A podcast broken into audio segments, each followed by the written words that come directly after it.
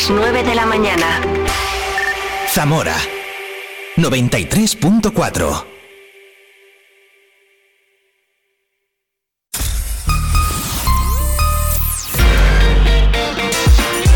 Vive la mañana Zamora con Patri Alonso. Good morning, everyone. Vive la mañana.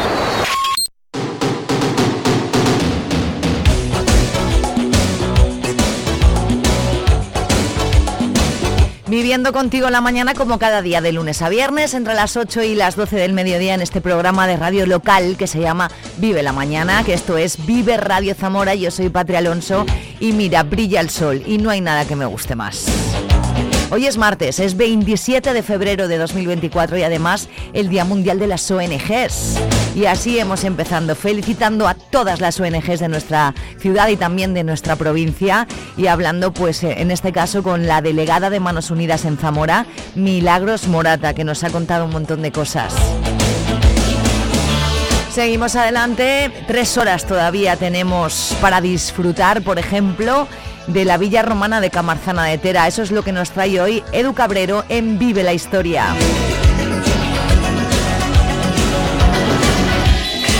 Nos vamos con el Vive la gente como tú de Caja Rural de Zamora que hoy nos trae la visita de Narciso Prieto para hablarnos de unas jornadas llamadas Mujer y Deporte con motivo del Día de la Mujer. En un ratito nos lo cuenta todo Narciso aquí en Vive.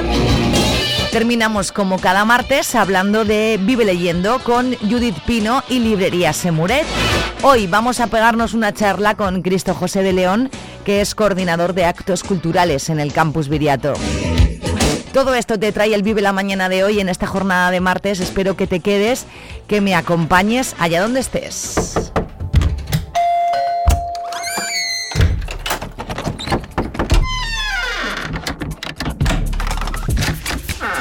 El universo digital de tus hijos e hijas es todo un mundo. Más puertas abres, más lo entiendes. Descubre cómo en FAD.es. No es verdad, ángel de amor, que en esta Oscar. apartada orilla. ¿Qué te pasa? ¿Qué pasa? Esto es poesía, es poesía. Claro, pero tú eres el chico de deportes de Vive Radio. Pero es que los lunes y los viernes en Vive Radio, Vive el Deporte, es poesía del deporte. Ah, amigo. ¿Qué te parece? Los lunes y los viernes a las 10 y cuarto. Diez y cuarto, Vive el Deporte en Vive Radio, la poesía del deporte en Vive Radio. Pues quédate con el deporte que la poesía no Casi es. que no, no. es lo tuyo, no. no, no. Vive la mañana.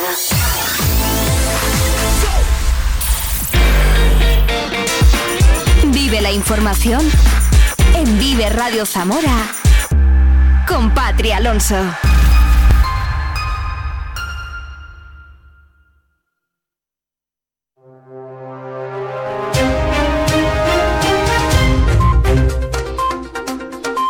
Tres minutos en directo en Vive la Mañana en Vive Radio y es martes 27 de febrero en este momento, 2 grados de temperatura en Zamora Capital. El incendio de los edificios en Valencia lleva al alcalde de Zamora, Francisco Guarido, a plantear la necesidad de modificar las normativas de construcción. Y bueno, desear que esto no vuelva a suceder. Ya se viene diciendo que habrá un antes y un después de, de este incendio. Habrá que cambiar muchas cosas en las normativas de edificación, como se viene haciendo también casi todos los años, ¿no? porque siempre surgen problemas y se va aprendiendo, las sociedades aprenden de los errores, aprenden de las catástrofes y aprenden en el día a día pues, de, de circunstancias adversas como, como son esta. ¿no?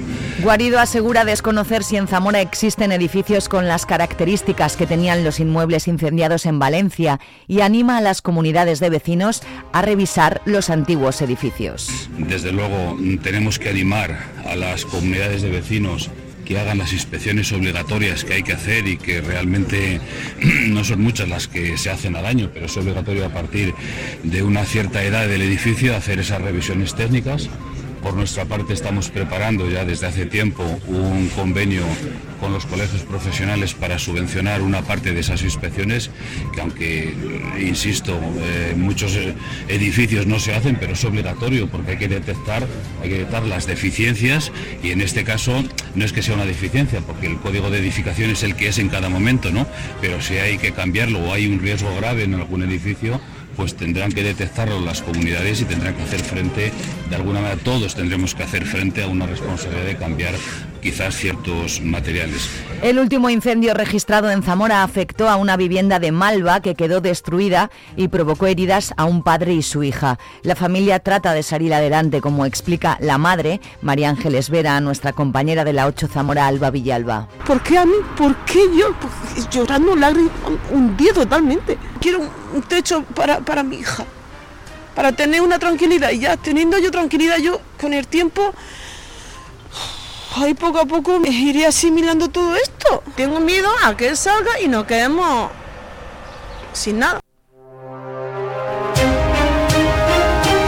La Junta de Castilla y León está estudiando el posible envenenamiento de una veintena de animales en la zona de Asturianos. Agentes forestales están tomando muestras de una de las aves que regurgitó un trozo de carne. Leticia García, delegada de la Junta en Zamora. Sospechas no tenemos ninguna. Están los agentes medioambientales en este momento averiguando primero que la causa sea efectivamente un envenenamiento y luego posteriormente continuarán investigando en el campo para, por parte de la Junta de Castilla y León a través de los agentes medioambientales. A partir de, ese, de que se certifique que es un envenenamiento, pues se, procede a la investigación, están recogiendo pruebas en este momento. Sí, ha sido en una zona muy concreta, no sé exactamente decirle justamente qué, zona, pero sí, sí, es una, es una zona concreta, por lo cual las sospechas de envenenamiento y en una zona específica pues sí que dan lugar a pensar que puede haber habido un envenenamiento. Agricultores y ganaderos de Zamora se desplazaron ayer hasta Madrid para participar en la movilización convocada por los sindicatos. Dicen que hay que tomar medidas para poder vivir del trabajo que desarrollan en el campo. Pues hoy estamos aquí defendiendo los intereses de la agricultura porque nos están ahogando, eh, se están aprovechando de nuestra situación. Los precios son los mismos de hace 20 años y esto tiene que prosperar que prosperar y tenemos que, conseguir reivindicar lo que queremos, que es poder vivir dignamente de, la agricultura. Y nos tienen que escuchar, se tendrán que sentar y hablar con nosotros. El sindicato CESIF alerta de que los servicios públicos en Zamora se están vaciando y hay un 35% de puestos vacantes que aumentarán con una oleada de duras jubilaciones. David Gómez, representante de CESIF en el sector de la Administración General de la Junta en Zamora, nos dice lo siguiente. Hay en algunos sectores, como por ejemplo el de los auxiliares administrativos, que el 57% está sin cubrir, con lo cual eso perjudica a la tramitación de expedientes, al desarrollo, en definitiva, de cualquier eh, pues, servicio público que se quiera dar. El futuro, pues eh, de aquí a cuatro años se va a jubilar el 26% de la plantilla. Eso significa que tenemos una plantilla envejecida, que está carente de medios y en esas condiciones pues el servicio al ciudadano pues está claro que se ve afectado. Comisiones Obreras anuncia demandas judiciales contra el consejero de Sanidad por vulneración de derechos fundamentales. La Consejería de Sanidad se enfrenta a dos demandas, una de ellas por mala fe negocial y la otra por parcialidad e injerencias en el proceso electoral. Un apunte cultural que nos permite felicitar a la agrupación belenista La Morana que acaba de cumplir 25 años. En el horizonte más cercano tienen la celebración de la cuarta edición del Festival de Indumentaria Tradicional previsto para el próximo mes de abril. La Guardia Civil de Zamora ha realizado en la mañana de ayer la presentación de las terceras jornadas sobre desapariciones involuntarias de personas en el ámbito rural. Estas jornadas se llevarán a cabo en el Teatro Ramos Carrión los días 12 y 13 de marzo, donde se contará con la participación de una veintena de ponentes que desarrollarán temáticas relacionadas con las desapariciones involuntarias. Estas jornadas se desarrollan con los objetivos de formar, divulgar y concienciar a todos los colectivos que una manera u otra pueden llegar a tener relación o intervenir en este tipo de desapariciones. Profesionales, ciudadanos, asociaciones y diversos colectivos del ámbito rural, así como al personal relacionado con los cuidados de las personas de más edad. En la primera mañana, el día 12, vamos a llevar a cabo tres mesas. La primera de ellas es una problemática general de las desapariciones con participación de personal del Centro Nacional de Desaparecidos y del Estado Mayor de la Guardia Civil. La segunda mesa, muy importante, sobre lo que es el procedimiento de gestión de las búsquedas, cómo afrontamos en la provincia de Zamora las búsquedas de personas desaparecidas, con tres, con tres ponencias, de la parte de dispositivos propiamente dicha y la parte de investigación. Y luego una última mesa esa, esa primera mañana, donde se va a tratar una temática que nos parece muy interesante y que no se ha tratado nunca, que es las desapariciones de tipo transfronterizo. Eh, cómo se trataría, cómo se trabajaría una desaparición cerca de la frontera donde tuvieran que implicarse eh, medios de España y de Portugal. Más de un millar de niñas y niños de primaria de varios centros docentes de la capital tendrán de nuevo la oportunidad de acercarse al mundo de las artes escénicas a través del proyecto Cultivando Miradas, que cumple su séptima edición y que se desarrollará hasta el 14 de marzo, promovido por Baichivo Teatro en colaboración con la Concejalía de Cultura, el Teatro Principal, la Diputación Provincial y el Museo Etnográfico de Castilla y León. Las actividades comenzaron el pasado 19 de febrero y se extenderán hasta el 14 de marzo con una programación que se divide en dos partes. 32 talleres didácticos en el Museo Etnográfico que se diseñan en base al nivel educativo de los escolares y los espectáculos teatrales asociados a los talleres en el Teatro Principal los días 11, 12, 13 y 14 de marzo. El presidente de la Diputación, Javier Faúndez, acompañado por el diputado responsable del área de obras, Manuel Martín, el diputado por la comarca de Sanabria La Carballeda, Ramiro Silva, y la diputada de carreteras, Atilana Martínez, han mantenido una reunión con el alcalde del Ayuntamiento de Palacios de Sanabria, José Benedicto, en la que han evaluado varias actuaciones ejecutadas recientemente para mejorar la red de abastecimiento por importe de casi 100.000 euros. En este sentido, con cargo al Plan Municipal de Obras, se instalaron sistemas de cloración continua en las redes de abastecimiento de Palacios de Sanabria y Vime de Sanabria para garantizar el suministro de agua potable apta para el consumo a los vecinos de ambas localidades. Por otro lado, se acometieron sendos proyectos para mejorar la presión en la red con la instalación de grupos hidropresores en Remesal y en Otero de Sanabria, financiados con cargo al plan de sequía del pasado año. El presidente de la Diputación, Javier Faúndez, ha presentado ayer el plan de empleo Montel que permitirá la contratación de 46 trabajadores este año y que contará con un presupuesto de 528.000 euros financiados por la Administración regional. Los trabajadores serán contratados por un periodo de seis meses y estarán distribuidos en nueve cuadrillas de un capataz y cuatro peones, supervisadas por un coordinador, coordinador general. Los centros de trabajo y las bases de las cuadrillas estarán ubicados en las zonas de máximo riesgo de incendios y en otras zonas complementarias. En Sanabria las bases estarán en Puebla de Sanabria y Manzanal de Arriba. Aliste en Alcañices y en Trabazos, Sayago en Bermillo, Tera y Valles en Camarzana, Tábara en Faramontanos, Tierra del Vino, Toro y La Guareña en Benialbo y Benavente y Tierra de Campos en Benavente.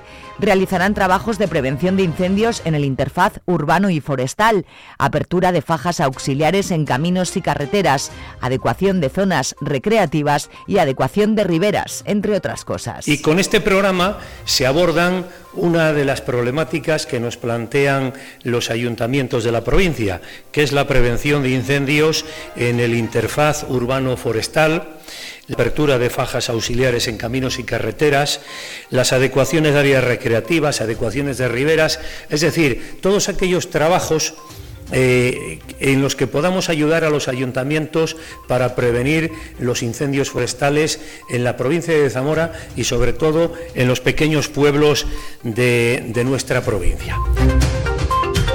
El Ayuntamiento de Benavente informa desde su Concejalía de Deportes que durante el mes de marzo y con el objetivo de promover la actividad física e inculcar estilos de vida saludables, se va a desarrollar un programa denominado Deportes Olímpicos que va a fomentar en la ciudad deportes como el baloncesto, el taekwondo, natación y atletismo. Este sábado 2 de marzo a las 8 y media de la tarde se pone en escena Otelo de Giuseppe Verdi en el Teatro Principal, una ópera en cuatro actos ambientada en una ciudad portuaria en la isla de Chipre. Las entradas ya están a la venta en la taquilla del teatro y en teatroprincipal.org. Vive el tiempo en Vive Radio Zamora. Buenos días, tiempo más estable y soleado en la provincia de Zamora, pero continuará el frío. Las temperaturas suben pero ligeramente, la máxima de 8 grados en Puebla de Sanabria, 10 en Benavente y en Toro y 11 grados en Zamora. El viento del norte y noroeste, todavía con rachas fuertes o muy fuertes en áreas de montaña, irá perdiendo intensidad el viento con el transcurso de la tarde. Por la mañana puede quedar algún chubasco débil y disperso, sobre todo en montaña, cota de nieve entre 700 y 1000 metros. A lo largo del día, el cielo tenderá a quedar poco nuboso despejado. Es una información de la Agencia Estatal de Meteorología. Punto de encuentro con Oscar Galve te ofrece en Vive Radio la información completa de la jornada con las claves más importantes y un análisis de la actualidad. Punto de encuentro cada noche de lunes a jueves a las 23 horas en Vive Radio. Zamora 93.4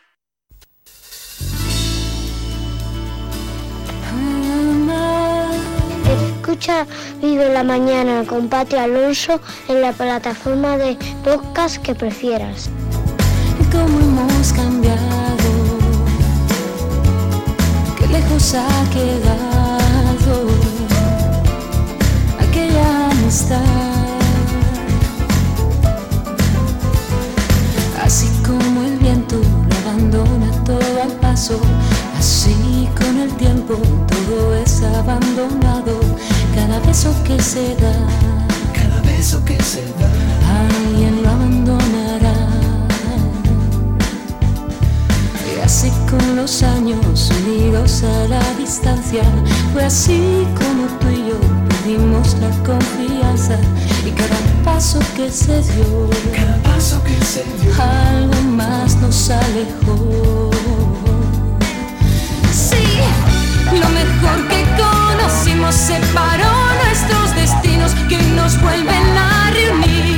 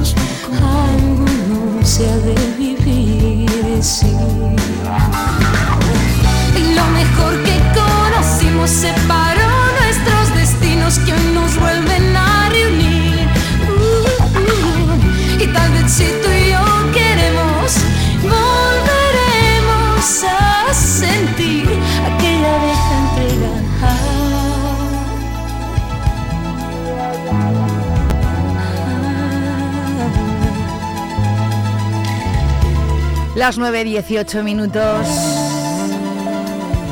La efeméride musical de hoy es preciosa.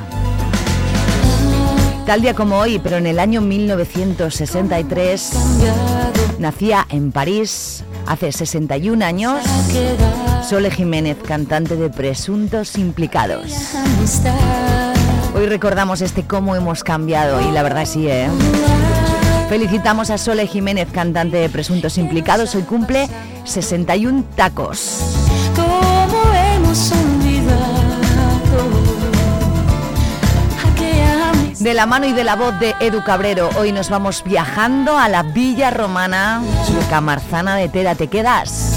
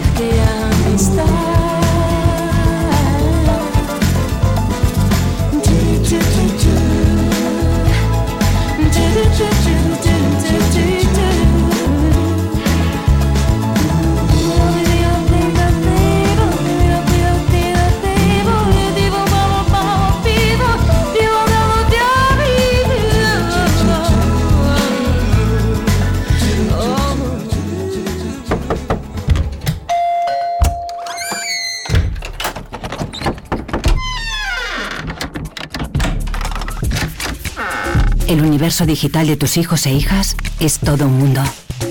Más puertas abres, más lo entiendes. Descubre cómo en FAD.es. En Caja Rural no cerramos oficinas en pueblos y ciudades.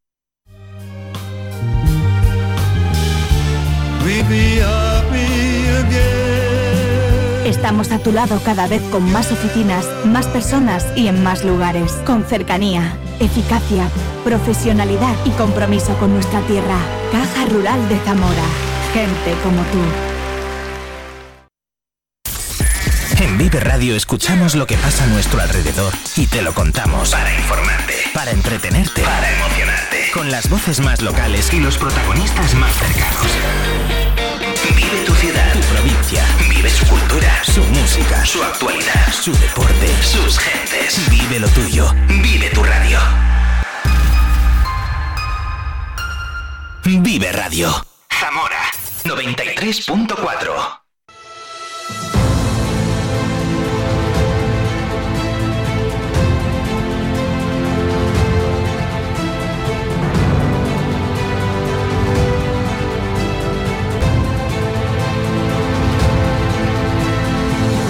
Preparado, dispuesto con su ordenador, sus auriculares y para contarnos cosas interesantes. Vivimos la historia con Edu Cabrero cada martes. Buenos días, Edu. Hola, Pati, aquí muy profesional.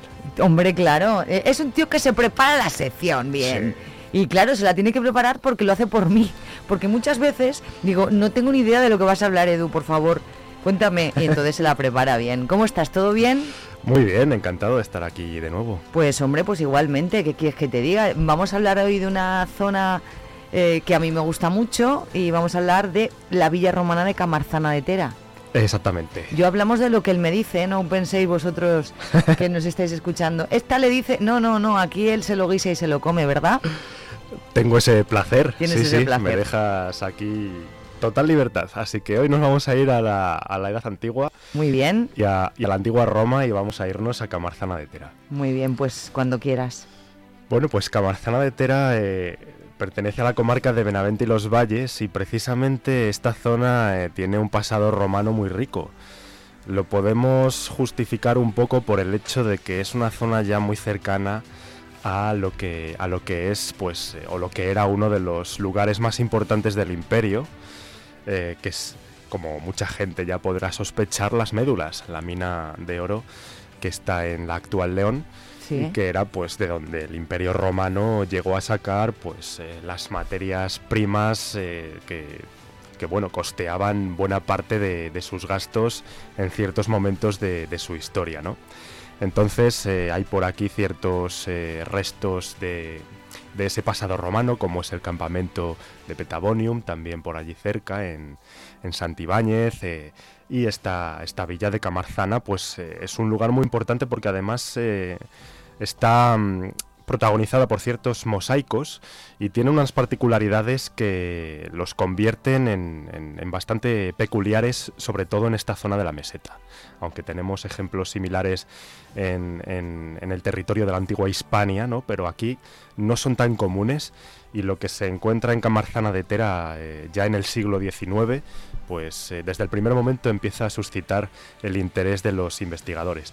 No obstante, aunque esos primeros descubrimientos eh, surgen en el siglo XIX, precisamente durante las construcciones de las carreteras, de esa carretera que, une Madrid y Vigo, pues no es hasta dentro de, mucho tiempo que empiezan a eh, trabajar, a investigar, a excavar en esta zona. Y la musealización precisamente de, de esta villa romana es eh, ciertamente bastante reciente, del año 2018. Ah. Fueron 10 años, una década en total, los que los eh, investigadores estuvieron eh, pues, eh, en esta zona trabajando. Y lo que finalmente pues, forma parte de este recinto no es sino un tercio del total. Es una villa romana muy, muy grande. Y lo que se puede ver a día de hoy pues, es buena parte de, de ella. Pero es una villa muy grande. Entonces, bueno, las villas eh, romanas, eh, ¿en qué contexto las podemos situar? Bueno, eh, hay muchas por la zona. por esta zona de, del, norte, del, noreste de la provincia, en, zonas de Valladolid, de Palencia, puedo citar la Olmeda, en Pedrosa de la Vega, en Palencia, que es otra de las más importantes. También está la, villa romana de Almenara Puras, en Almenara de Adaja, y en Puras, en, la mitad de ambos eh, términos, en Valladolid. Y todas ellas tienen una particularidad exclusiva, algo que nunca podía faltar en toda villa romana que, se preciase, que son los mosaicos, que son esas decoraciones no tan impresionantes eh, que, tenían particularmente las, las villas romanas. Eh, eran señal de poder y de prestigio del, del, dueño de esas villas y eh, nos aportan gran información. Eh, los mosaicos... Eh, ¿Cuál es la temática de los mosaicos? Esa es, esa es la cuestión, Patrick, que, que la temática de los mosaicos precisamente es la que nos va a, informar de, gran cantidad de, cosas. nos revela mucha información, ¿no? Exactamente. que nos revela? Bueno, las creencias, las modas, los intereses, lo que se llevaba en la antigua Roma en ese momento. todo queda reflejado en esta decoración de los mosaicos que habitualmente estaban en, el suelo, en los pavimentos de las salas de estas residencias y bueno, eh, dependiendo de su temática y de su tipología, pues eh, son más o menos eh, valorados, todos ellos muy hermosos, pero cuando además de motivos geométricos y vegetales tenemos esos llamados motivos figurados o iconográficos, es decir, ya imágenes, escenas como tal, pues la importancia del hallazgo crece muchísimo. Y es el caso precisamente de lo que encontramos aquí en Camarzana de Tera en esta villa, porque vamos a tener eh, algunos eh, mosaicos eh, figurados que tocan temas pues que eran bastante habituales. que se, se llevaba en, la Roma de este momento, en la Zamora romana de, de este momento? Bueno, pues sobre todo la caza y la mitología. Son los mm. principales motivos y aquí pues también eran eh, pues los, los intereses ¿no? que, estos señores rurales tenían. Bien, las villas romanas, ¿qué son? Realmente ¿Qué son? eran una fusión, por resumirlo mucho y por decirlo rápido, entre una residencia y una zona productiva. Es decir, en, las villas romanas tenían sus dependencias residenciales los señores, los dueños, los domos de la, de la, villa, pero también eran lugares en los cuales pues, se llevaba a cabo toda la acción de producción del momento, fundamentalmente vinculadas a la agricultura, a, lo que son los, eh, los cereales, ¿no? que eran pues eh, el granero ¿no? del, del, imperio, era la principal base económica de Roma. Estos eh, señores, como digo, tenían su residencia aquí, la tenían también los esclavos que, trabajaban para ellos en, esos momentos en los cuales se utilizaba mano de obra, esclava, los siervos o los trabajadores más, más adelante. Es decir, podemos resumirlo como eso, como un lugar en el que estaba eh, todo en el mismo sitio, la residencia, los establos, los graneros, todo lo necesario para eh, llevar a cabo esa, esa acción eh, productiva, esa explotación de estas zonas que ya en estos tiempos, pues como ahora, eran fundamentalmente pues zonas cerealísticas. Em, ¿La arquitectura cómo era? ¿Cómo, ¿Dónde vivían? Pues la arquitectura era bastante, bastante habitual que fuera la misma. sí, sí, son varios los elementos que en toda villa romana podemos encontrar, ¿no? como ese peristilo central, que era el patio central en, torno al cual se iban distribuyendo el resto de las, de las salas, eh, con mayor o menor número de ellas, pero siempre eh, con, una serie pues, de, estancias que eran siempre las mismas, ¿no? El triclinium, que era donde, donde comían, eh, la, zona de, de, recibimiento de los invitados, todo el, los diferentes tipos de, de atrios que había eran eh, bastante comunes y bastante habituales siempre las mismas estructuras. Pero bueno, iban variando. Y aquí, por ejemplo, si nos metemos ya en, el tema de, la villa de Camarzana como tal, pues lo que nos vamos a encontrar precisamente es un patio porticado central o un peristilo, como se denominaba, con nada menos que 15 habitaciones todas ellas pavimentadas con mosaicos alrededor de esa zona central. Se cree también que era una villa con dos plantas, con lo cual estaríamos hablando de, una eh, residencia de, de bastante de, bastante importancia. ¿no? Eh, podemos sospechar que aquí pues, eh, habitaba una familia con importantes recursos. Lo que a mí me gusta también remarcar, Patri, es que muchas veces nos vamos, cuando hablamos de villas, a imaginarnos ese pasado más remoto romano, ¿no? esos siglos incluso previos a, nuestra era, y sin embargo, este fenómeno de las villas rústicas, como son estas villas romanas, que, eran pues las dependencias de estos señores que controlaban estas explotaciones agrícolas, pues eh, son un fenómeno sobre todo en Hispania bastante tardío. Hablaríamos ya no tanto de la República, ni siquiera del Alto Imperio, sino de ese Bajo Imperio, es decir, de tiempos tardoantiguos. En el caso de la villa de Camarzana, eh, la horquilla temporal que se maneja para el uso eh, de, esta villa es entre los siglos II y IV ya de nuestra era, con lo cual pues es eh, un momento bastante tardío ya del, Bajo Imperio Romano. Estas villas romanas van a tener su importancia y van a seguir en uso hasta prácticamente la llegada de las invasiones bárbaras, enlazando ya con ese salto a la Edad Media.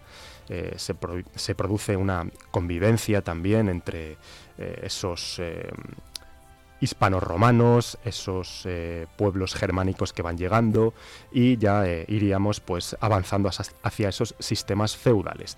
Pero nos encontramos todavía en, un momento romano en el cual pues vamos a, poder identificar pues todos esos elementos que son tan idiosincrásicos ¿no? del, del pasado romano. A esta villa de Camarzana se la conoce como la villa de Orfeo o de Orfeus. ¿Esto por qué es así? Bueno, pues porque, como decíamos antes, eh, a pesar de que también son muchos los motivos geométricos, vegetales que encontramos en los mosaicos, destaca por encima de todos uno que es eh, muy, eh, muy vistoso, tiene mucha importancia por la calidad y la hermosura de, de su escena, que sería precisamente el que se cree representa a Orfeo en ese mito en el cual pues eh, amansa a las fieras. ¿Por qué se identifica con este personaje? Bueno, esto se encuentra en el triclinium o triclinio, que es el comedor. Esto de triclinio eh, tiene que ver con, ese sillón largo que ya en tiempos de los griegos existía, en el cual... En las pelis de romanos sale siempre Nos imaginamos a los romanos comiendo medio tirados en, este, en este tipo de sillones. Siempre nos imaginamos a los romanos de fiesta, ¿te has fijado? Siempre están las bacanales, no sé cuánto, comiendo, bebiendo, siempre, tío. Pues eh, eso tiene mucho de cierto, porque precisamente el triclinio, que era donde se comía y donde se bebía, con estos clinai, estos tres clinai, estos eh, sillones largos, eh, eran la, la estancia principal de la casa. ¿Y dónde se pone la mejor decoración de la casa? Pues eh, en la estancia principal y en la que más se usa, ¿no? Y en la que, eh, en la que recibes a, las visitas, ¿no? En este triclinio. Es aquí donde se encuentra este, este mosaico tan, tan rico, tan, tan importante, que está protagonizado por esa figura humana ataviada con una toga, muy grande, a tamaño natural prácticamente, rodeada pues de todo tipo de animales. Se identifican eh, un pato, un perro, toda suerte de felinos como leopardos, caballos y hasta un toro. Entonces los, eh, bueno, pues los investigadores interpretan que como la mitología es un, es una, es un tipo tan, tan recurrente ¿no? en, la decoración de estos eh, mosaicos, pues podría corresponderse con ese Orfeo que amansaba a las fieras según el mito.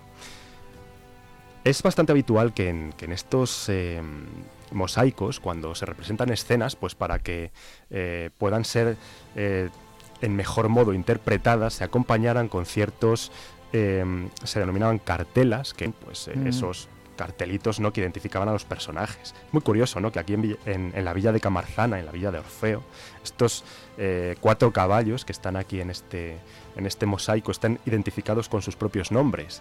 Se llaman Aerasimis, Phoenix, Germinator y Venator. Así se llaman. Fácil, fácil de recordar. sí. Pero no es el único mosaico que, tiene su importancia en esta villa de Camarzana. Hay un segundo mosaico en una sala eh, un poquito más pequeña, pero también eh, bastante principal. Esto sería el Oecus, que esto es el salón de recepciones, donde se reunían pues, para debatir, para poder eh, bueno, pues, tratar sus temas administrativos. Y aquí lo que se identifica es una figura humana con un racimo, acompañada de algún tipo de criatura mitológica marina, quizás un tritón, ataviado con una cornucopia, que son esos cuernos, esas copas mejor, porque eran recipientes en forma de cuerno, que estaban colmadas de frutas y que representaban la abundancia. Cuando esto eh, está por ahí en la decoración, significa que eh, aquel que habita esa casa, pues también es, eh, muy pudiente.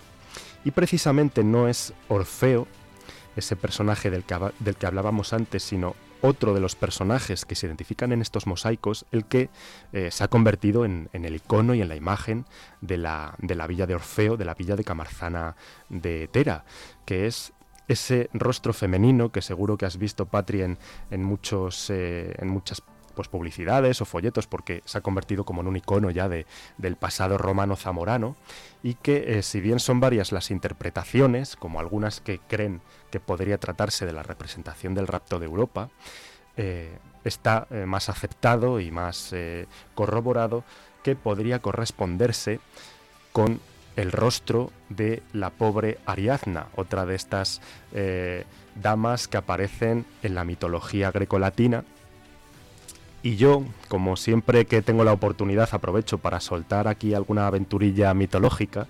Patri, pues si quieres, para terminar podemos repasar este eh, mito de Teseo, que es el protagonista. Sí, claro. Y de cómo eh, llega Ariadna pues, a, despertar ese interés eh, hasta el punto de que es uno de los personajes pues, más representados en mosaicos a lo largo de, pues, de, todas estas villas romanas ¿no? que, que, que están repartidas por, por el imperio.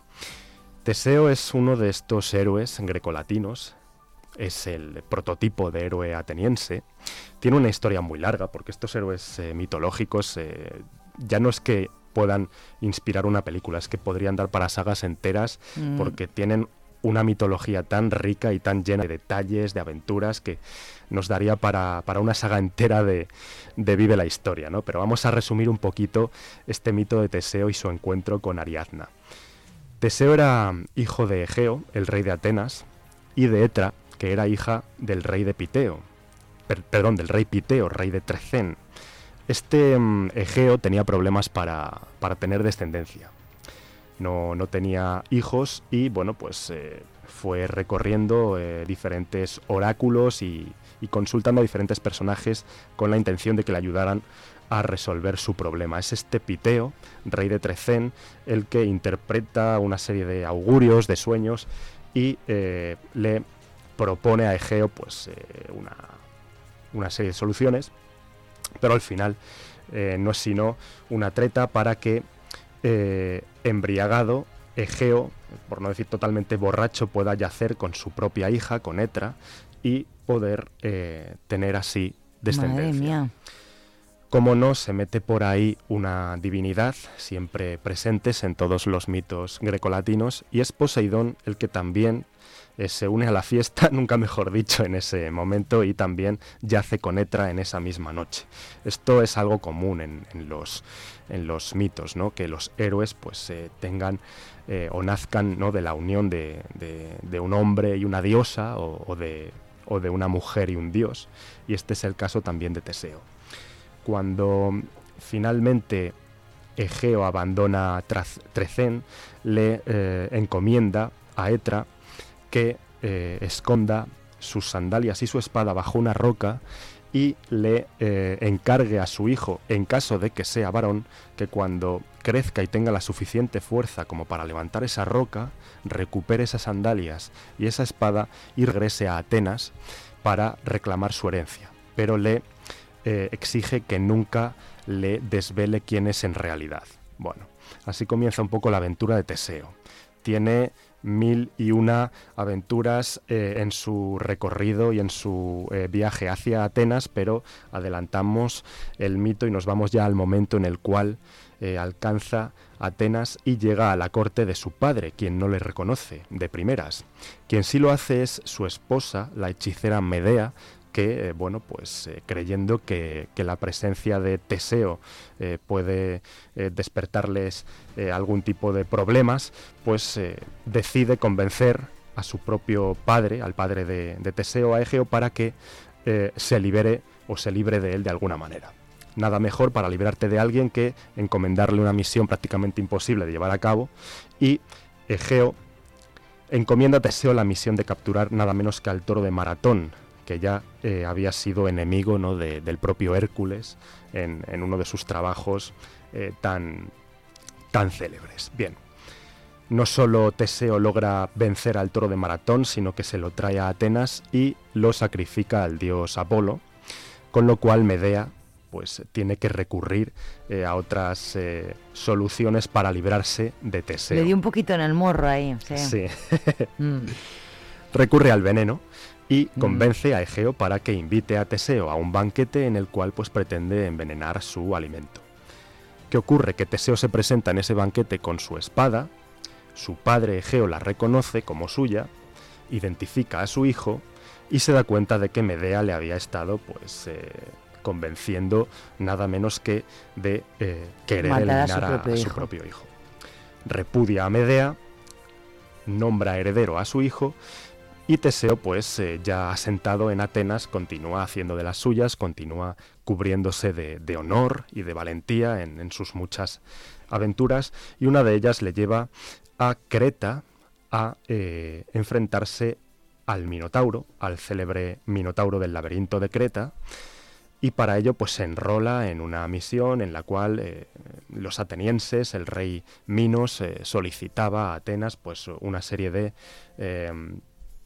de, de, víctimas para poder alimentar a su Minotauro y es aquí donde Teseo conoce a Ariadna, hija precisamente del rey Minos de Creta, quien, enamorada de él, promete ayudarle y le eh, consigue pues eh, desvelar cuál es la manera de no solo vencer al Minotauro, sino poder, sobre todo, abandonar el laberinto.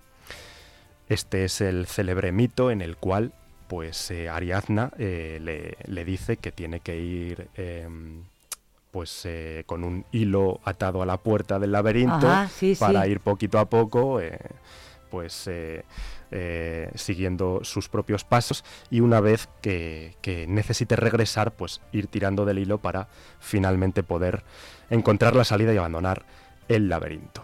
Bien, de primeras, eh, Teseo eh, cumple la promesa de eh, pues llevarse consigo a Ariadna de vuelta a Atenas y desposarla, pero no llega a cumplir con lo prometido. En ese viaje de vuelta hace una paradita en la isla de Naxos y aprovechando que Ariadna está dormida, la deja allí y la abandona. Bien, este es el momento que tanta importancia tenía para los artistas romanos y para eh, las gentes de, de, esa Roma antigua, Hispania incluida y Zamora incluida, porque es precisamente lo que se cree que representa ese hermoso mosaico de la villa de Camarzana, precisamente. Ese momento en el cual eh, Ariadna se lamenta y llora ella sola en esa isla de Naxos abandonada. Abandonada. Oye, ¿podemos ver eso? ¿Podemos ir allí a ver esto? Se puede ver, por supuesto, eh, está muy bien habilitado a día de hoy. Eh, también hay restos de esos mosaicos en el museo de aquí de Zamora, pero, eh, por ejemplo, este rostro que decía que es tan idiosincrásico, tan representativo de, de la vida camarzana, pues se puede ver allí in situ y la verdad es que es, es maravilloso. Qué guay. Muy bien, Edu. ¿Cuánto nos gusta tu sección, eh? Pues encantado de que así sea. Sí, cómo, cómo eh, los mosaicos nos ayudan un poco a, más a la comprensión de la vida romana, ¿no? Así es. Todo lo que en ellos se representaba, pues mm. eh, tenemos que entenderlo como intereses de la época, como modas y bueno, pues... Eh... Desde la cultura, la gastronomía, todo, hmm. ¿no? Por eso resulta tan importante, ¿no? Porque em, no es poco habitual que, que se puedan eh, dar con hallazgos que que sean representaciones en mosaico, pero Mm. ya digo, sobre todo de motivos geométricos, de todo tipo de figuras, Mm. de cenefas, pero cuando además encuentras estos motivos figurativos, estas escenas representadas, pues eh, bueno, la información que aportan es brutal, Es brutal. aparte de la belleza que tienen. Pues muchísimas gracias, Edu Cabrero. Vivimos contigo la historia cada martes con una atención que me tenían que ver aquí si pusiéramos una cámara. Oye, es verdad. Es Eh, eh, nos vemos, nos escuchamos el próximo martes. Mil gracias por venir, Edu. Será un placer. Y mandamos un abrazo a todo el Valle de Tera, ya que estamos, es, ¿verdad? A toda la comarca. Pues venga, gracias, Edu. Muchas gracias a ti, Patri.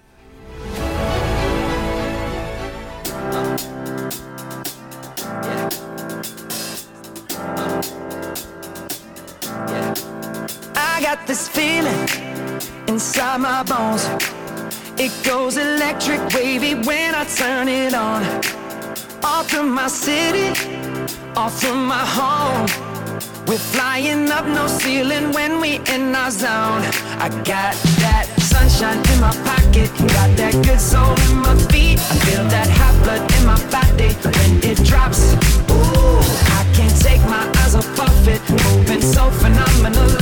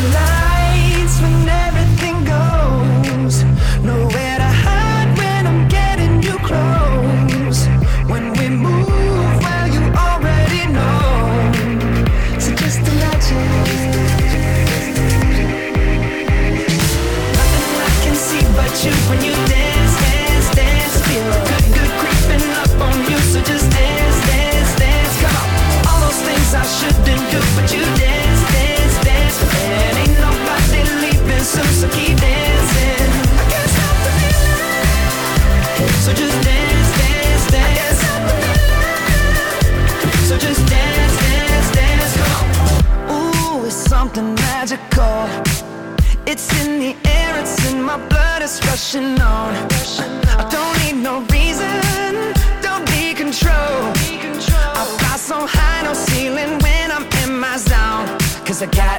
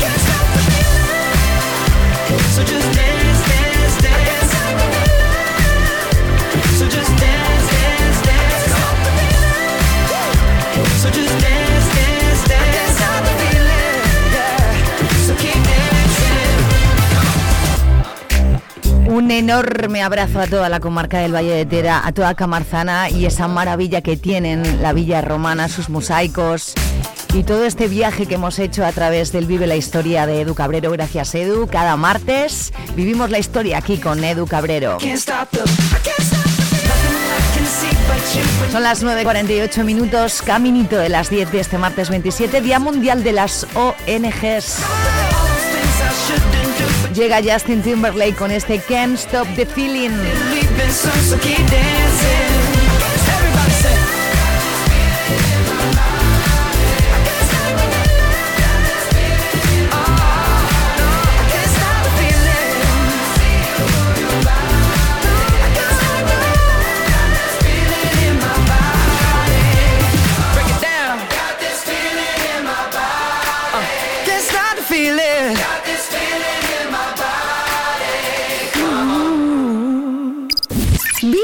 Radio. La energía de tu mañana. Y ahora el genio en la botella, botella el Johnny in a Bottle de Cristina Aguilera. Esto es Vive la Mañana en Vive Radio. ¿Cómo estás? Buenos días.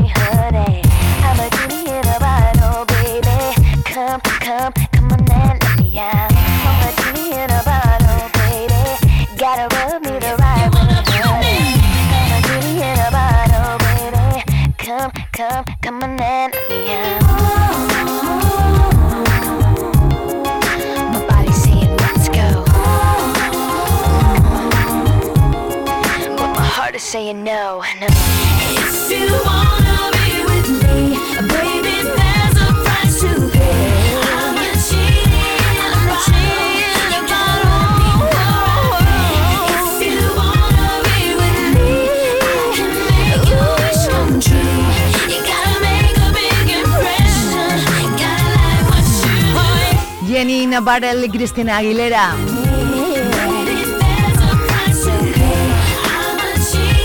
Puedes pedir las canciones que quieras. Tengo preparadísimo el correo viveradiozamora.gmail.com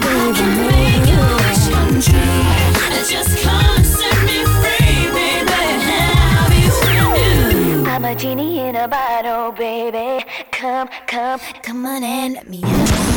Le damos vida a tu mañana. Vida Radio. Llega por aquí Craig David, se llama Walking Away.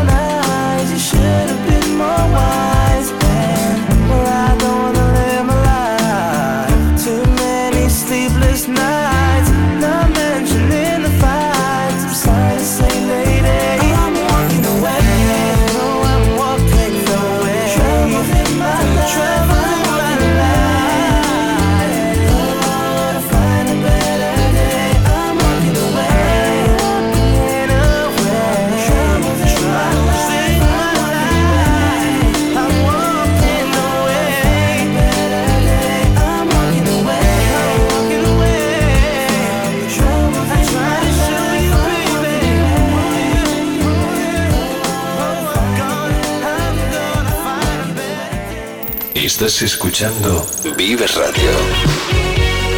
Solamente tres minutitos, si llegamos un poquito más, si llegamos a las puntuales de las 10 de este martes, lo hacemos con Cindy Lauper.